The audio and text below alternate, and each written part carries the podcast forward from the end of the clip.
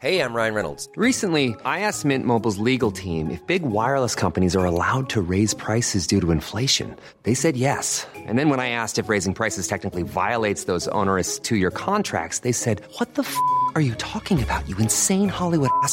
F- So to recap, we're cutting the price of Mint Unlimited from $30 a month to just $15 a month. Give it a try at mintmobile.com slash switch. $45 upfront for three months plus taxes and fees. Promo rate for new customers for limited time. Unlimited more than 40 gigabytes per month. Slows. Full terms at mintmobile.com.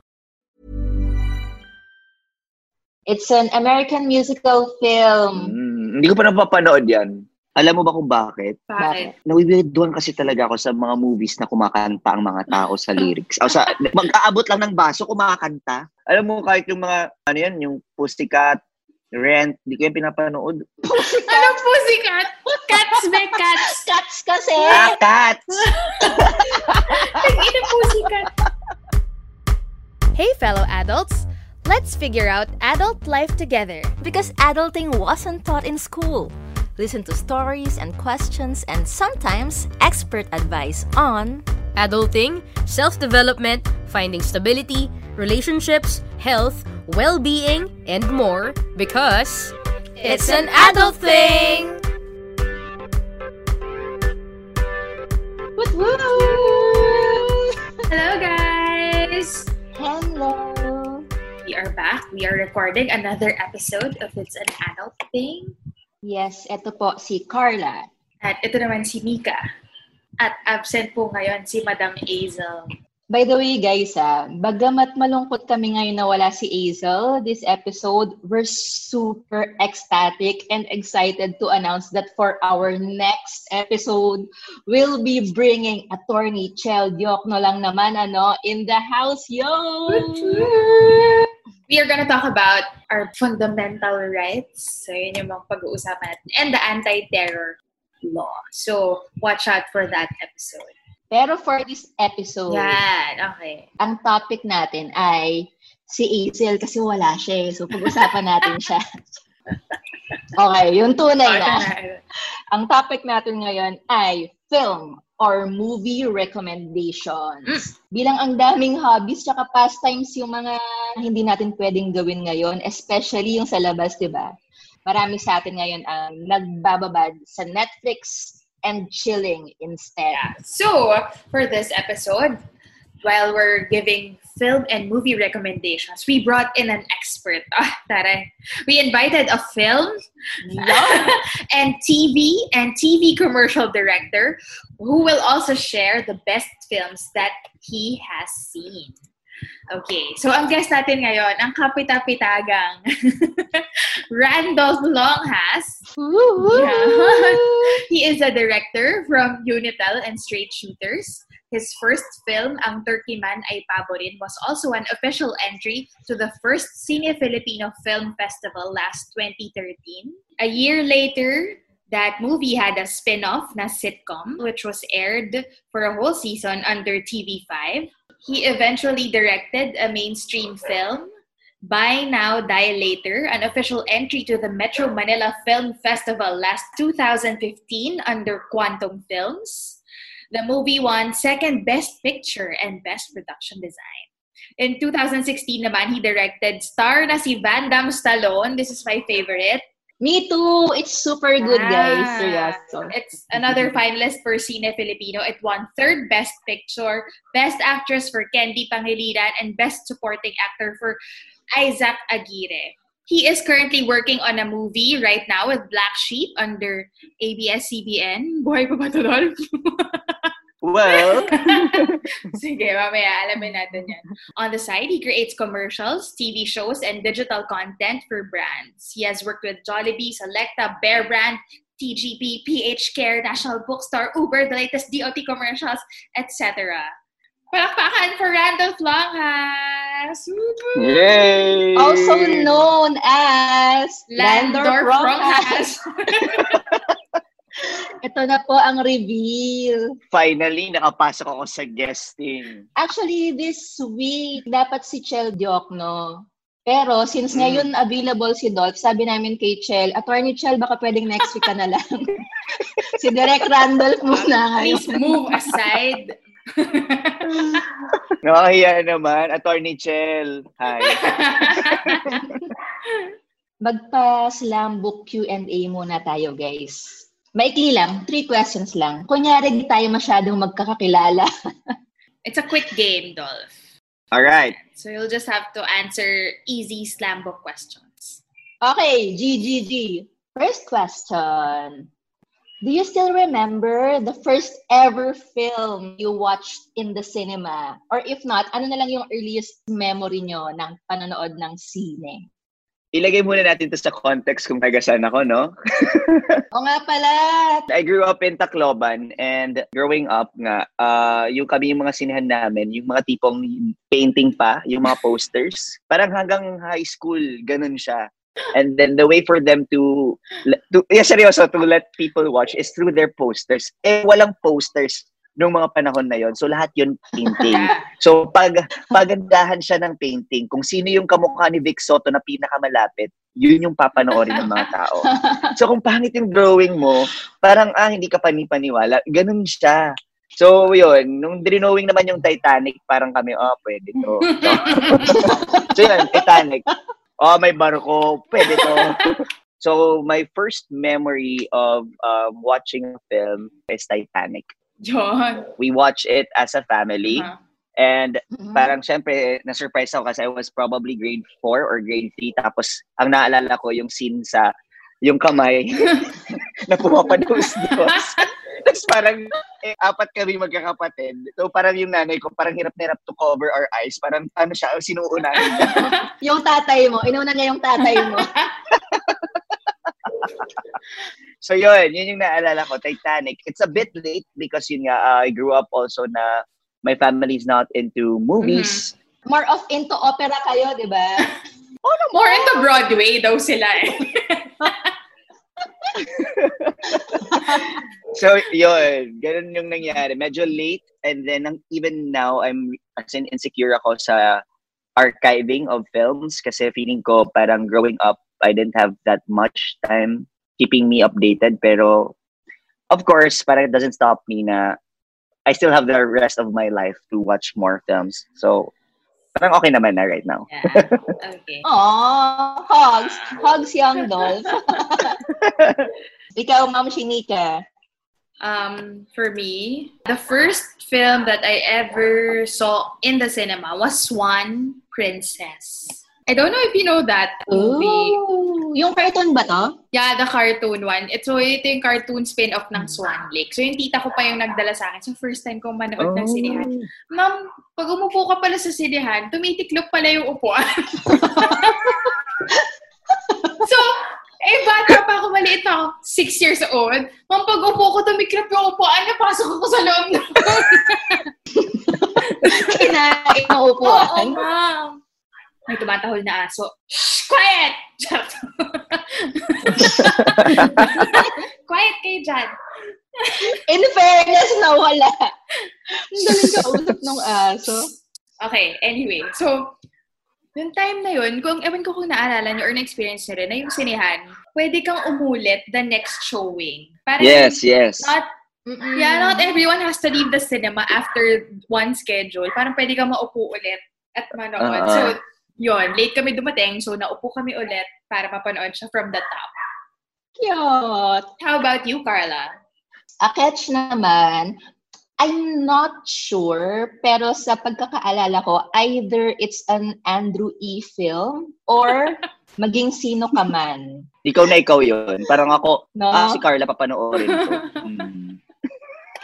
Yun. May maging sino ka man, chinek ko sa IMDb, I was five years old when it was shown, so big chance na yun nung first film.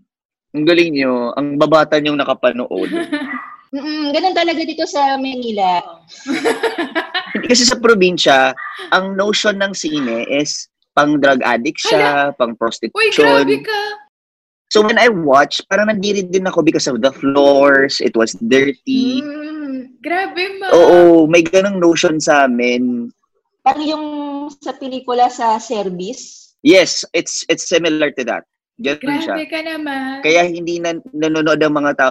Nagkaroon lang ng real sinehan na parang uh, legit. Alam mo yun, yung parang na- kung ano nakita ko dito. Nung nagkaroon ng Robinsons, Ah, okay. like 2009. Medyo super late, super late kami in terms of cinemas. Sobrang super late. Even yung mga Metro Manila na yan, narinig lang namin yan sa TV. Metro Manila Film Festival. Parang kami hindi kami makarelate na number one, number one pa kami. Huh? Hindi nga umaabot yan dito. boy. Ang Metro Manila film sa amin, umaabot na siya parang February na or last week of January. Tapos again, poster painting pa rin siya. Yeah, yeah. Gets, gets. I know, you know, I think also why, kasi diba nung time na yun, as in film. So, it has to be shown first in Manila. Tapos, ita-transport pa yung rolls of film to get to the provinces. Hindi siya Yes. digital. Kaya, Yes. yun. Matagal siya Yes. bago makarating. That's that's also true. Yeah. Ang mahal kasing magpa-transfer Mag-duplicate, ng, mag-replicate. magpa-duplicate ng Films. film, oo. Yes. Ano nangyari pag sa to- probinsya, ang ang palabas, scratch na yung films. sa sobrang dami Oh. pinapapanood, paulit-ulit. I can relate. Yes, kami yung mga tira-tira guys. Kami yung lata. Aw, I can relate. Okay. Next question. Eto, direct Ma'am Shi. What film have you rewatched the most? Go, Nika. Pinaka maraming beses is, I don't know if you know this, but this is an old movie. It's 10 Things I Hate About You. Akala ko Ten Commandments. Ten Commandments. Charot. Tatlong oras yun, be. Kasi tuwing Biyernes Santo kasi pinapalabas yun dati, di ba? Hindi. 10 Things I Hate About You.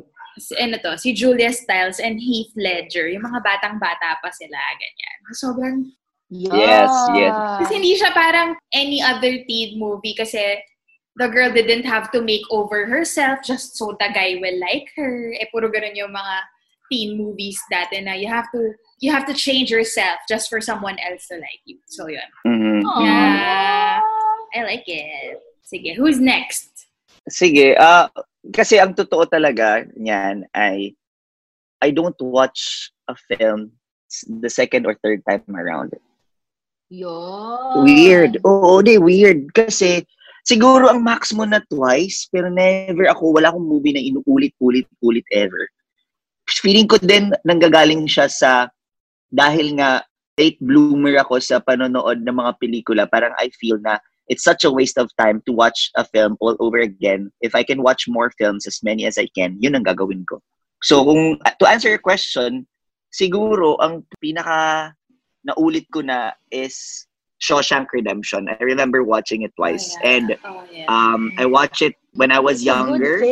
It is. It's one of my um, reco films. One of the best films that I've ever watched. And until now, parang ang recent kong papanood sa kanya is around two years ago and it still hits me. So I think it's a, it has that effect na parang, ah, okay, may ganong film pala din. Kahit ulitin mo, it's a different experience from the first time I watched it. Ako naman, opposite nung ginagawa nito. Kasi if I wanna feel a certain emotion, meron akong sure na Mm. movie na, ah, th- I'm sure this movie will make me feel kilig. I'm sure this will give me a happy end. Mm, Different Ah. perspective lang. Bali, meron kang happy pill. Yeah, Film. oo, meron. How about you, Carla? Me, ang pinaka-rewatched film ko, alam niyo to guys, White Chicks, guys. Seryoso. Siguro, 100 times ko na napanood yung White Chicks and it made me the person that I am right now. Kaya ka ganyan ngayon, kakapanood mo ng White Yes. Chicks pa ulit-ulit. What a beautiful chocolate man. Yeah.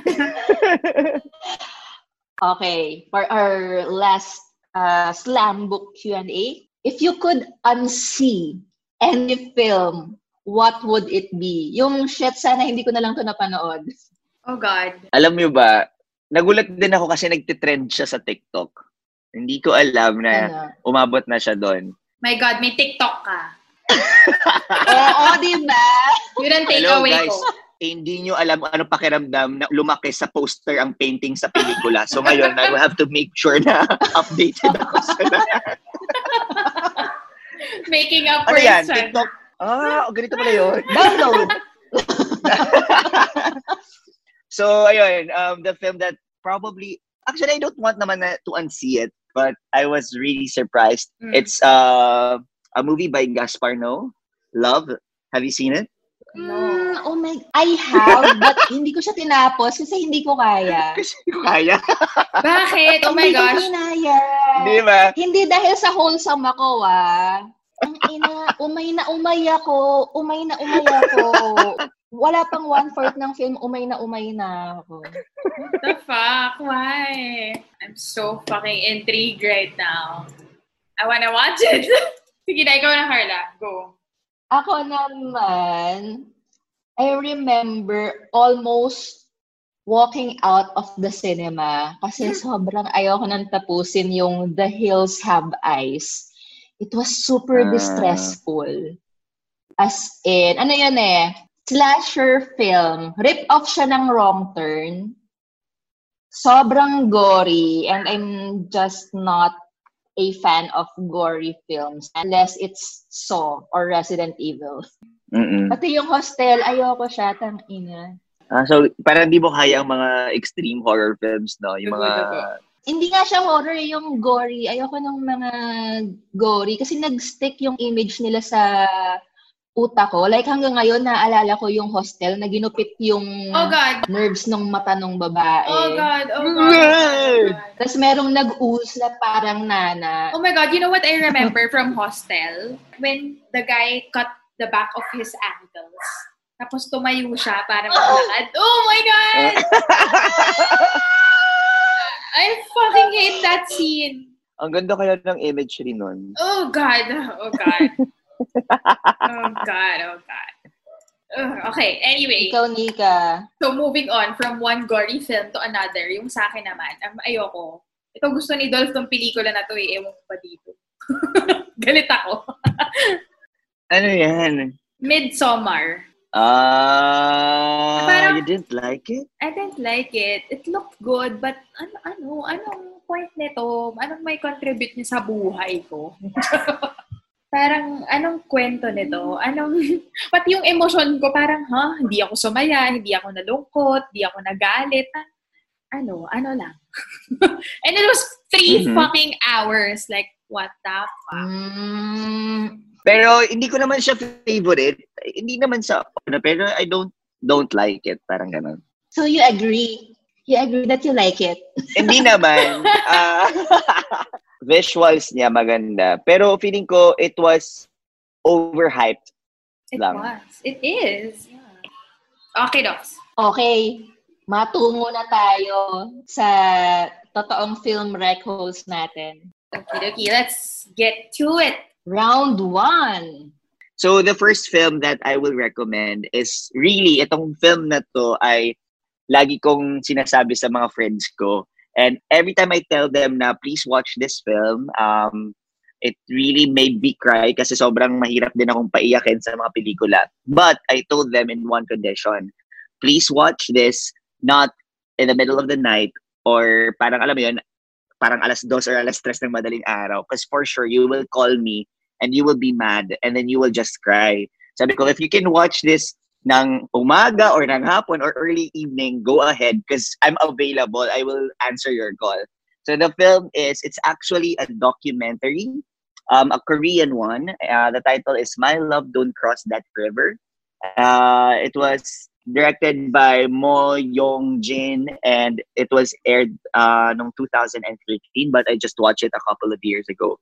And ang story niya about an old couple na pina-follow siya ng director for how many years.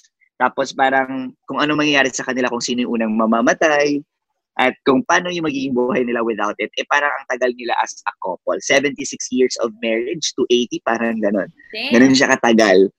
So sobrang, alam mo yun, yung after the movie, I've been crying after 30 minutes pa rin. Ganun siya kalala. Na parang ako, totoo pala ang pag-ibig. Totoo pala siya. Totoo siya. I swear. I, I, parang ako talaga, nung na-capture yung moments na yon na parang ako, ang sarap makahanap ng ng ganong klaseng pag-ibig that would stick all throughout you, you know, until your death.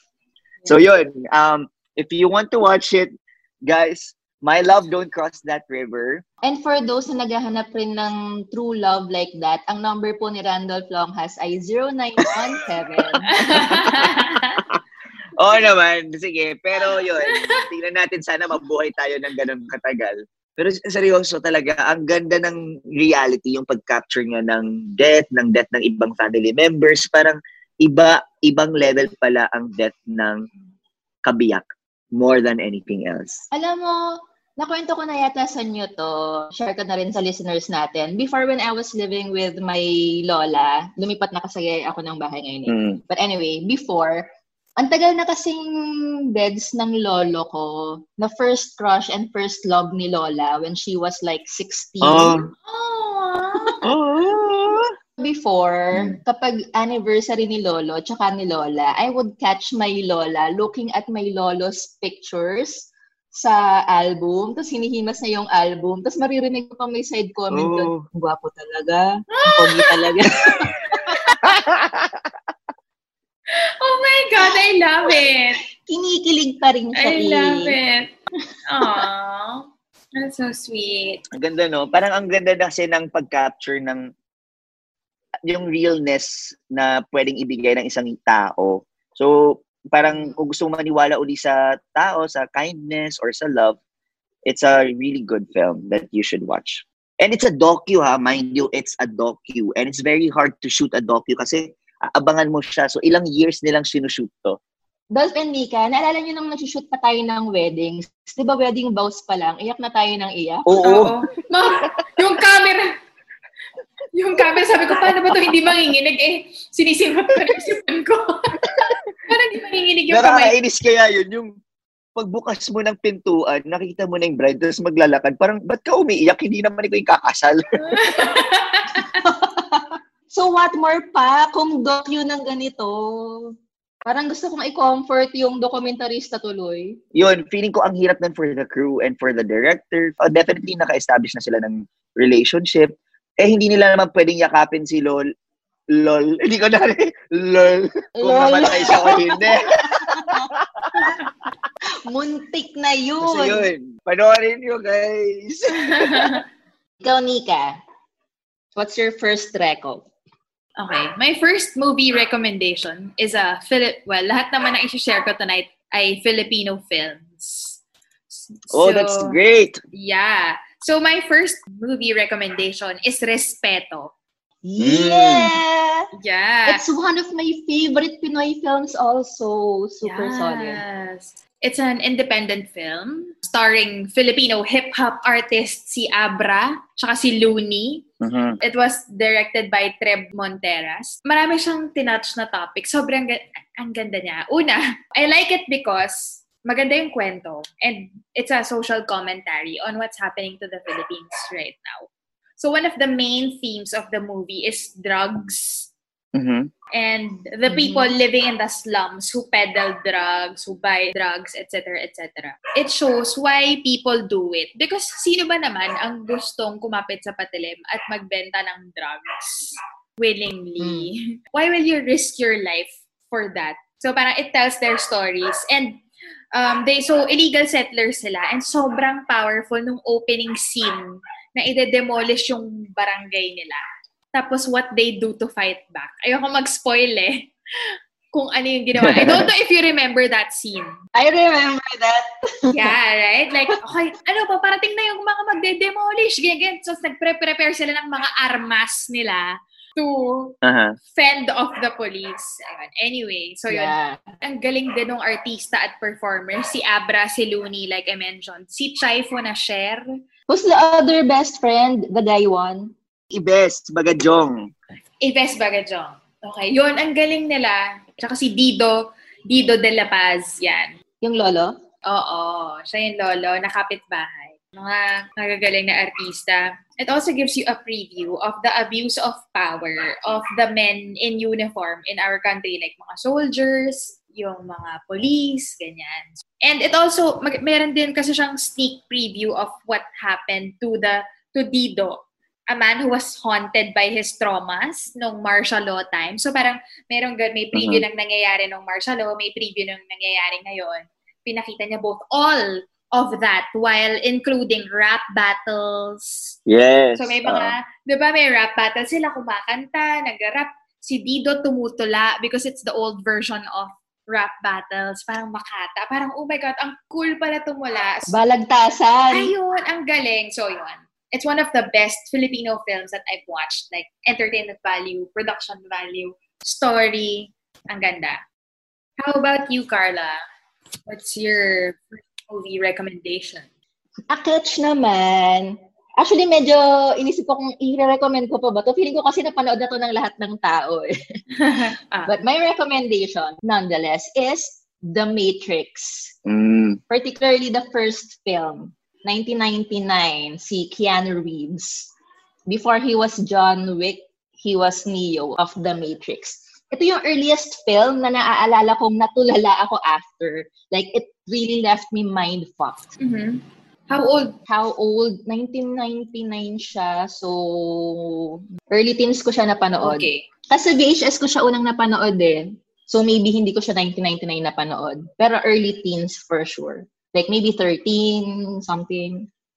Yung naalala ko lang sa The Matrix, parang yun yung nag-level up talaga sa game ng graphics. Ah, yeah. Parang yun lang naalala ko sa memory ko na parang, wow, grabe, umiiko. Di ba parang ganun yung experience din eh. Mm-mm. Siyempre, kapag, guys, kapag pinanood nyo ngayon yung Matrix, this year is 2020 ha. Siyempre, pag pinanood nyo yung Matrix na ginawa nung 1999, feeling nyo, sobrang, ba yan, dali lang yan eh. Pero given the technology that was available before, Oo. sobrang revolutionary ng Matrix. After lumabas ng Matrix, guys, seryoso, lahat ng action films, even non-action films na makita ko, merong Matrix shot, yung nag-slow-mo ng Oo. todo, tapos umiikot yung Oo. camera. Aha. Naging siyang classic. And it's still applicable until today. Di ba? It's timeless. Mm-mm. Ngayon nga rin, even the content, the story of the Matrix, meron akong renewed appreciation. Kasi mas nagre-resonate na siya ngayon sa buhay ko. Yung analogy niya, to be exact. Kasi di ba yung story ng Matrix, Neo and his comrades woke up to the reality na yung reality nila before, illusion lang pala.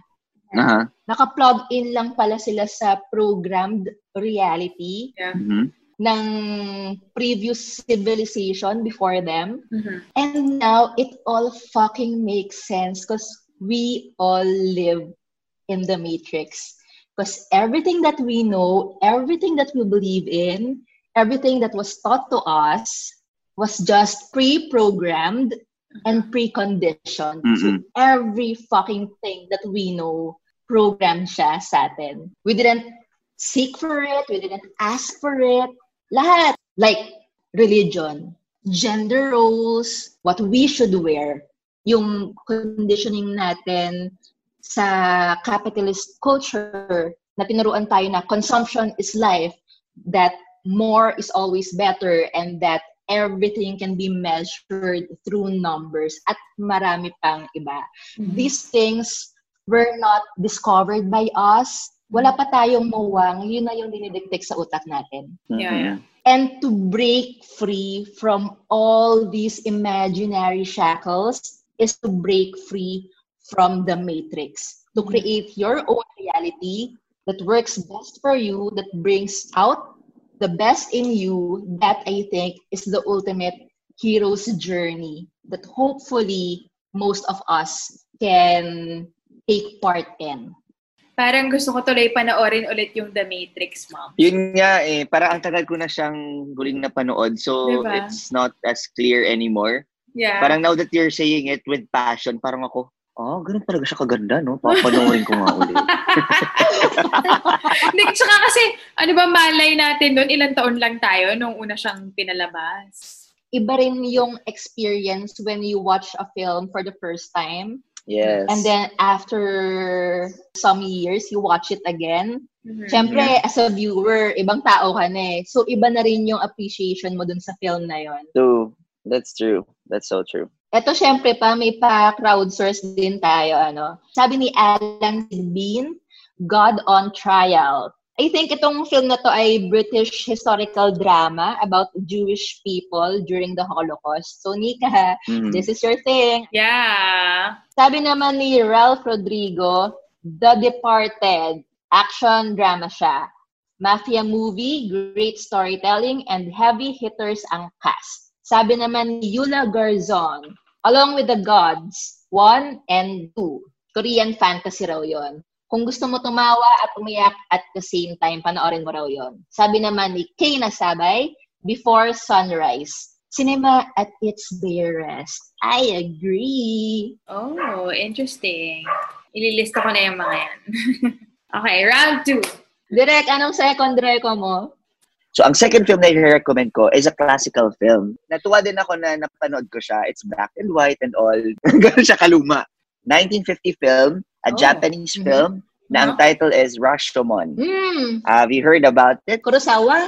Yes, Akira Kurosawa. How do you spell that? Rashomon. Rashomon. Rashomon. What I love about the film is that, di ba luma siya? Mm. Pero yung trope niya, yung bihis niya, yung structure niya, ay ginagamit siya ngayon. It's the ultimate search for the truth. So parang siya yung may version. Kaninong version to? Kunwari, ang opening scene niya kasi parang may murder. Mm. Tapos kan kani-kaninong yeah, yeah, perspective. Yeah. Hanggang ngayon, ginagamit siya. So parang nung pinapanood ko siya sa airplano ko pa yung pinapanood eh. Parang ako, hala, nung 1950, ang talino nila, ang galing. Ang ganda ng execution na parang you are convinced dun sa mga truth na binibigay every episode. Every segment. Yun yung sobrang feeling ko, nag-mark sa akin more than the like the ito yung mga motion nila kasi parang may, may pagka-action film din siya, mm-hmm. may pagka-ganito. Mm-hmm. More than everything else, for me, what stuck most is the structure of how to tell the story. Ang galing, ang galing talaga na nakaisip na, oh, nga, yung search for the ultimate truth. Wala, nakakatuwa lang. Kaya, uh, if you haven't watched it, please watch it. It's just like an hour and a half. Even the way they execute the, you know, mga galaw-galaw, yung mga arrows. Parang, huh? Ah. ang galing nila. 1950, paano nila ginawa yung mm. pag-catch ng arrow? Parang wala siyang daya. Ang galing. Oh. Ang galing, galing, galing, galing. Uh, okay, your next movie recommendation, Carla. Share. Okay, my next movie recommendation is Chicago. Mm. It's ah. an American musical film. Mm, hindi ko pa napapanood yan. Talaga ba? Hindi pa. Uh. Ano to? 2002. So I was in high school when this was released. It's very entertaining. It's grabe, yung production value niya talaga is at its finest. Meron isang sequence doon. Well, lahat ng sequence niya maganda, walang tapon. Pero yung favorite sequence ko doon, yung cell block tango. Like, mm. seriously, tens of times ko na siya napanood. Siguro abot sa 100 time na. si ang galing talaga. Kasi panis ang asap. Or yung mga Korean variety shows, this one super good. Ang talino at saka ang busisi nung pagkagawa. And mm-hmm. sobrang minimal yung graphics, yung visual effects nito. So, pag pinanood mo yung prod niya, akala mo may mga effects-effects with live yun, as if theater siya. Kasi original ng Chicago is Broadway. Yeah. Broadway. Inadapt siya ni Direct Rob Marshall sa film and sobrang patok.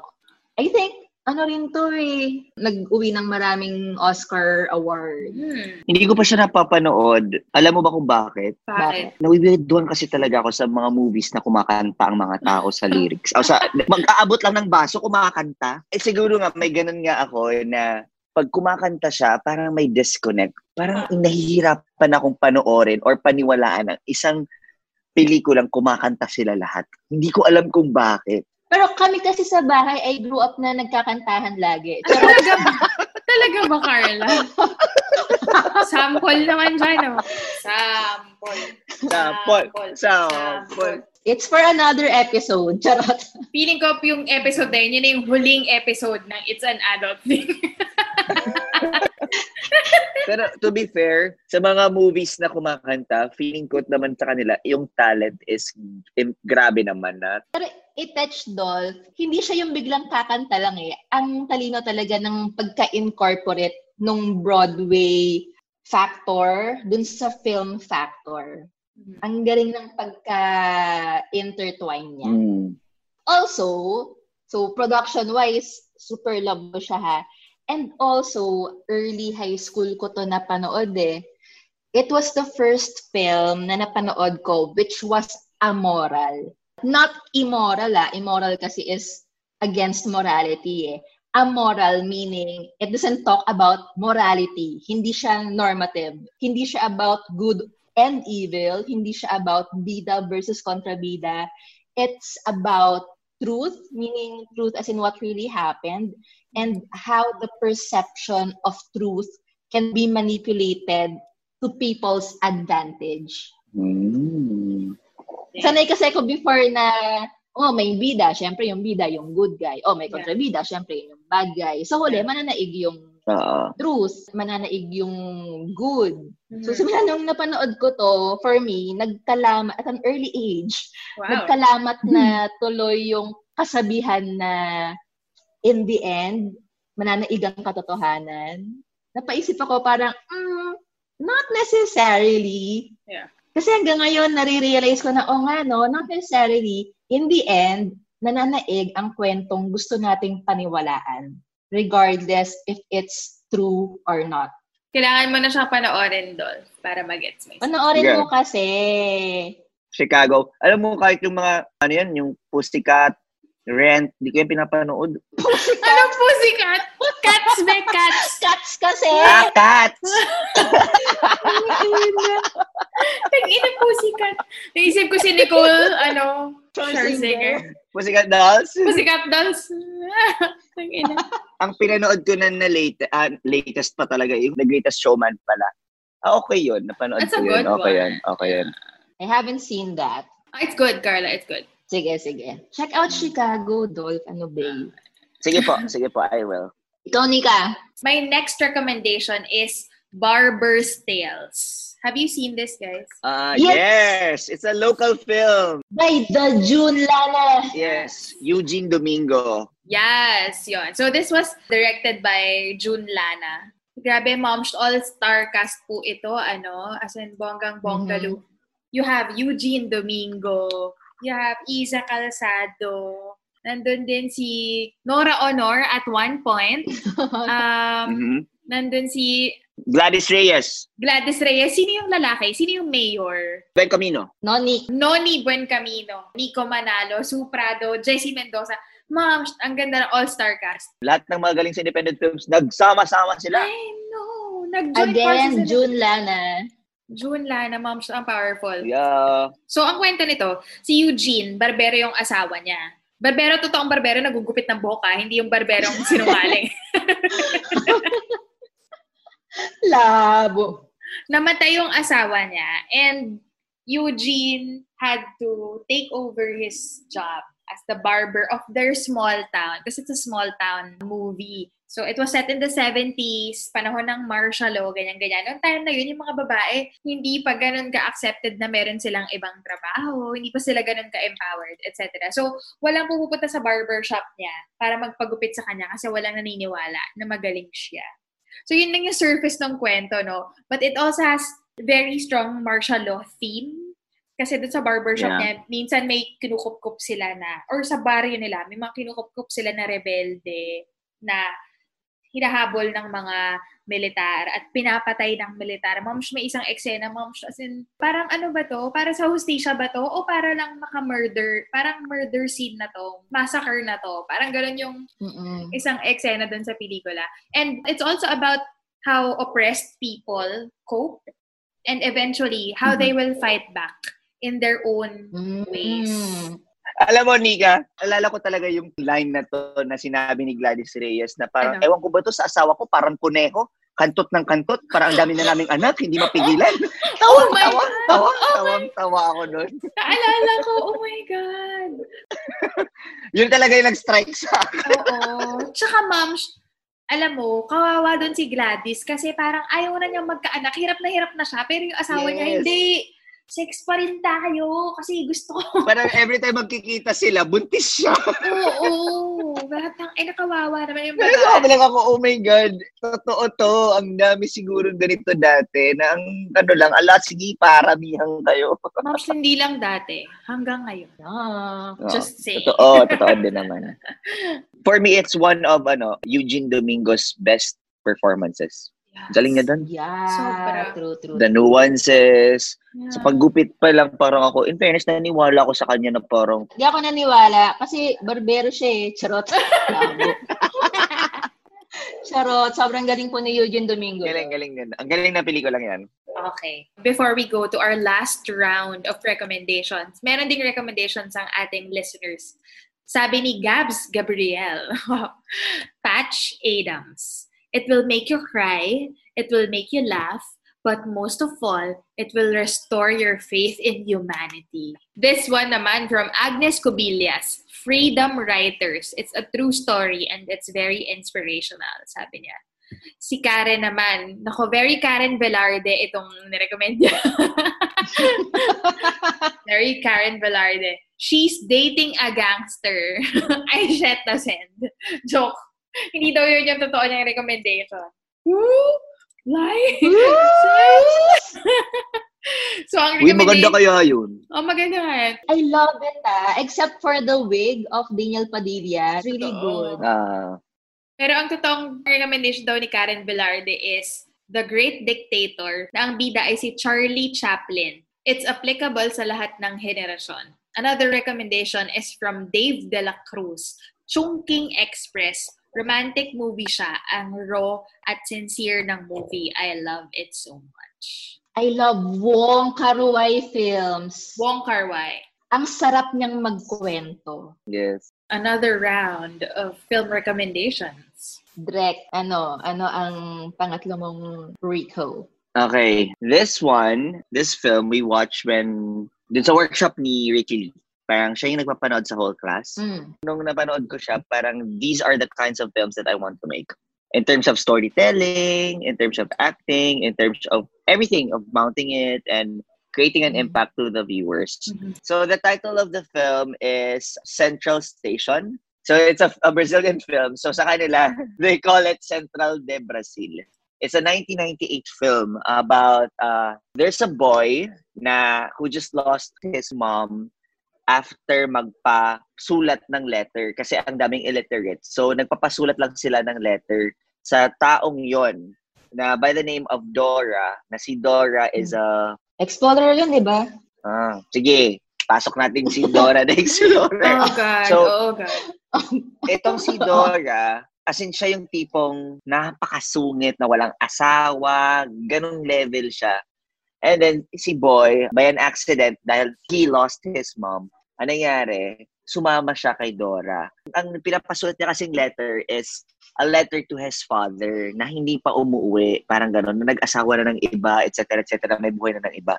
So, ang ginawa ni Dora, there's a complete change of identity. Being a mother to a stranger. So parang may, alam mo yun, nagkaroon ng journey yung character niya. And then at the same time, itong si Boy shows the innocence of a kid and then parang just really looking for someone to love him, to have a family. Kung gusto nyong matuto sa identity changes ng isang character, Central Station ang perfect. Sa pelikula ka kasi, Mm. normally, when we follow a protagonist or an antagonist or kung may mga ibang characters, there's always character progression ang nangyayari, there is what we call parang, di ba, identity one. Ito yung pinapakita niya sa pelikula kung ano siya. And then he becomes someone naging identity two. Tapos, Mhm. meron pa pala siyang identity prior to that. So, Mhm. ganun yung pinapakita niya. Parang to justify kung bakit siya ganito sa identity niya kasi may identity siya prior to that and what he or she becomes of after that.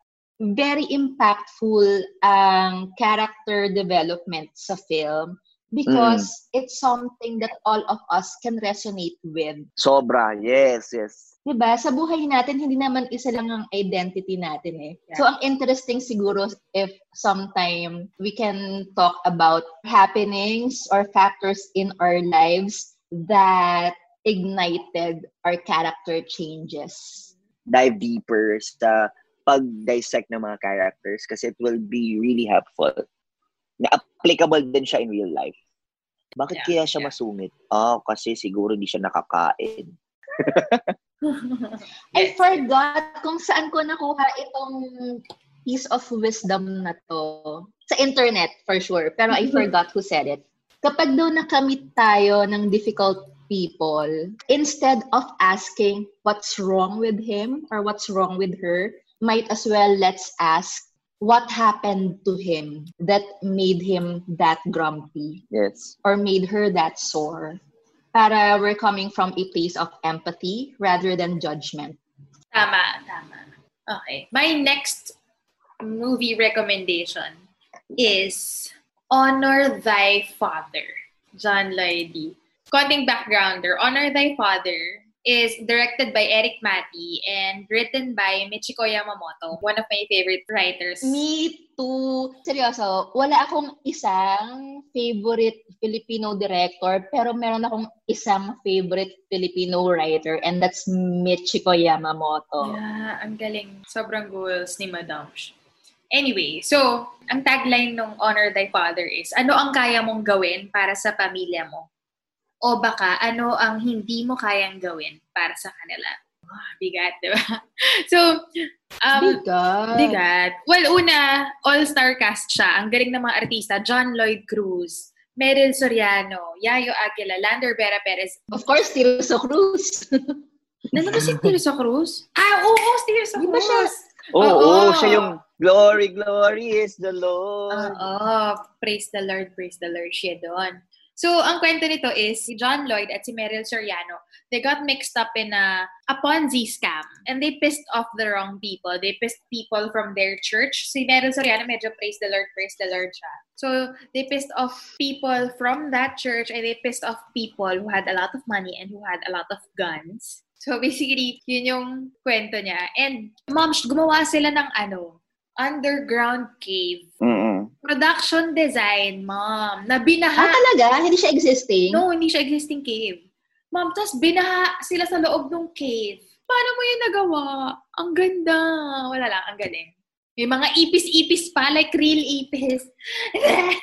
anyway, ang galing niya. Ang ganda ng production design, makeup, prosthetics. Ang galing. Yon. Honor thy father. How about you, Carla? What's your next recommendation? Yeah, my third recommendation. This is not even among the best films in my list, but it's something that every Filipino has to watch. Like, guys, do yourself a favor, do our country a favor, please watch this. It was originally produced for TV noong 1997. It is a documentary called Batas Militar. Mm-mm. This is a documentary about sa mga kaganapan preceding and during the martial law days. So yung rise to power ni Marcos hanggang downfall ng Marcoses. Tapos makikita mo ang daming recurring themes noon, pati ngayon, like the staged military emergency situation, yung paglaganap ng cronies, yung mga nakapalibot na alipores, the administration's war on media, yung pagmanipulate ng administration sa iba't ibang branches ng government para maging super centralized yung power, yung unpunished corruption, also known as impunity. Impunity is the exemption from punishment and from consequences of harmful or unjust actions. And we've been seeing this forever, pero grabe ngayon. Pati yung lumobong utang ng bansa Yeah. na desisyon ng mga nasa taas. So, it's all happening again. Mm-hmm. Ang weird talaga ng mga Pilipino, regardless of how many films that we want to showcase about what had happened before, we still tend to forget. Seryoso, naniniwala akong hindi bobo at hindi naive ang younger generation ng mga Pilipino. Marami lang talaga sa atin ang uninformed, if not misinformed. Mm-mm. Tama. Totoo yan. So please take it upon ourselves to research or view documentaries like this. As in, ano to ah, legit archived footage, hindi sila staged. Makikita nyo yung recorded history a few decades ago. And huwag kayo mag-expect ng super gandang quality na HD. Kasi guys, 1997 pa to. Pero ito yung unang documentary na sobrang nag-stick sa akin at nagpaggalit sa akin at nagpamulat sa akin sa injustices sa mundo, particularly dito sa bansa natin. So please watch it. Have you watched Kingmaker? Watch it, guys. okay, I'm about to watch The Kingmaker also. Yes, sobrang. Alam mo ba, again, I'm from Tacloban and most of our, you know, our friends and families are yun, pro Marcoses because we believe na nga, growing up, even sa history, sa education namin, we were taught na parang dinaanan lang na nag-dictator siya, na martial law was good, etc., etc. So we were, I was misinformed. Feeling ko, mali yung pagpapalaki sa akin in terms of history. Mm-hmm. And when I went to UP Diliman, when I went to UP, dun lang ako natuto na ang mali pala ng ginawa nilang lahat. And now it's my responsibility mm-hmm. to learn more mm-hmm. about what had happened through documentaries, through the ganyan ganyan. And that's why I watch. And now that there's Netflix and there are other materials that are available online, like mm-hmm. recent Naswang, I really try to make sure that my family members will watch it. I send them a link. I don't want na pangunahan muna sila na guys, masasama sila, etc., etc. Watch it first and then you react. It's okay. Para hindi ako mapapagod na i-convince kayo na these kinds of art forms like visual arts speak the truth. Mm-hmm. Kaya guys, panoorin nyo yung Batas Militar, The Kingmaker. Kingmaker. Aswang. Yeah. I-remind ko lang, this budding dictatorship is not unprecedented. Nangyari na to before. So please, let's learn from the past. All right. Our last batch of crowdsourced movie recommendations. We have from Ina Morales Aurelio. The Red Violin, and Joy Luck Club. They feature multicultural aspects all while maintaining a good storyline. Mm. This one is from Ice Valenzuela. She recommends Children of Heaven. Nakaka-touch. This is a Persian film. Nakaka-touch kasi ang story ng dalawang magkapatid na bata at ang sapatos nila. Parang pang maalaala mo kaya title, ang sapatos. sapatos to be fair ha, medyo revelation din to sa akin as I've been exposed to more films recently. Ang daming mga Middle Eastern films that are really good. Oh, okay, sige. Next, another recommendation from Tin Casanova, Miracle in Cell Number 7. It speaks a lot about the justice system and how it unfairly discriminates against the disenfranchised. Tapos, mabilis makarelate kasi bata rin yung isang main character. Another recommendation from Cabring Cabrera, The Room. Accidental dramatic comedy kasi. Guys, may trending recommendations ah. And this is also one of my favorite films. Actually, I think kayo nga yung pumirit sa akin na panoorin to. Three Idiots. Yes! Indian film. Nirecommend din tong Three Idiots ni Chin Badwa, ni Camille Fabrero, sabi ni Fabi, Three Idiots because it's funny at nakakaiyak at nakakaantig ng puso. Sabi naman ni Catherine Bagay, Three Idiots pa rin. Standard Bollywood but golden. Not only is it funny, but also inspiring when it comes to following your heart and the reassurance that all is well. Actually, me also, I still use this all is well self-pep talk up to now. And ang inspiring din ng film for me kasi it shows everything that is twisted in the modern educational system. And education is something that's close to my heart. So, yeah. malaki rin ang impact nitong film na to sa akin. Okay. Siyempre, katulad ng book recommendations episode natin na pwede nilang pakinggan on Spotify. Hindi tayo matatahimik na tig three films lang ay re-recommend natin. Dahil dyan, let's do our 10-second recommendation. So, lightning round ito. Si Carla muna. Si Carla muna. Si Carla muna. Sige, ako muna. 3, 2, 1, go. Ang pangarap kong hold up, Fight Club, 24-6, Kung Fu Hustle, Slumdog Millionaire, Schindler's List, El Crimen del Padre Amaro, and Magnifico. Okay. Who's next? Ganda nun. No? Sino? Ikaw ba, Nika? Next? Yep. Alright.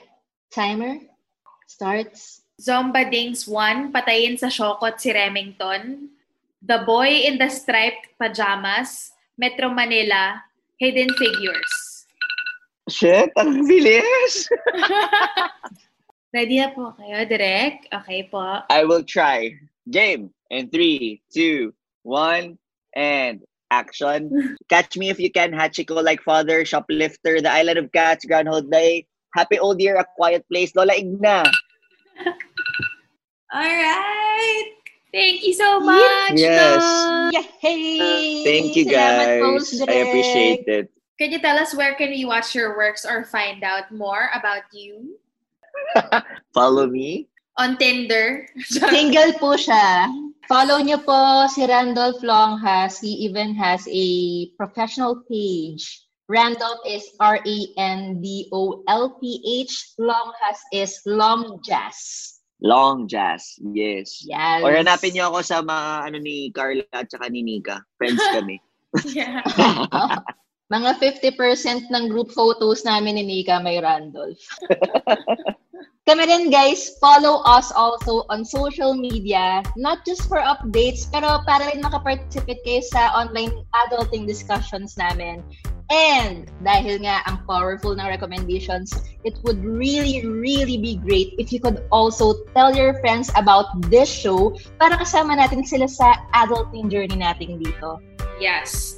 And our social media handles, if you want to participate in adulting discussions, you can check us out at at It's an Adult Thing. You can catch more of our episodes in Spotify, Apple Podcast, YouTube, or Google Podcasts. Muli po, ito si Carla, Mika, At ako po si Randolph. your go-to buddies when you want to podcast and chill. Here in It's an Adult Thing.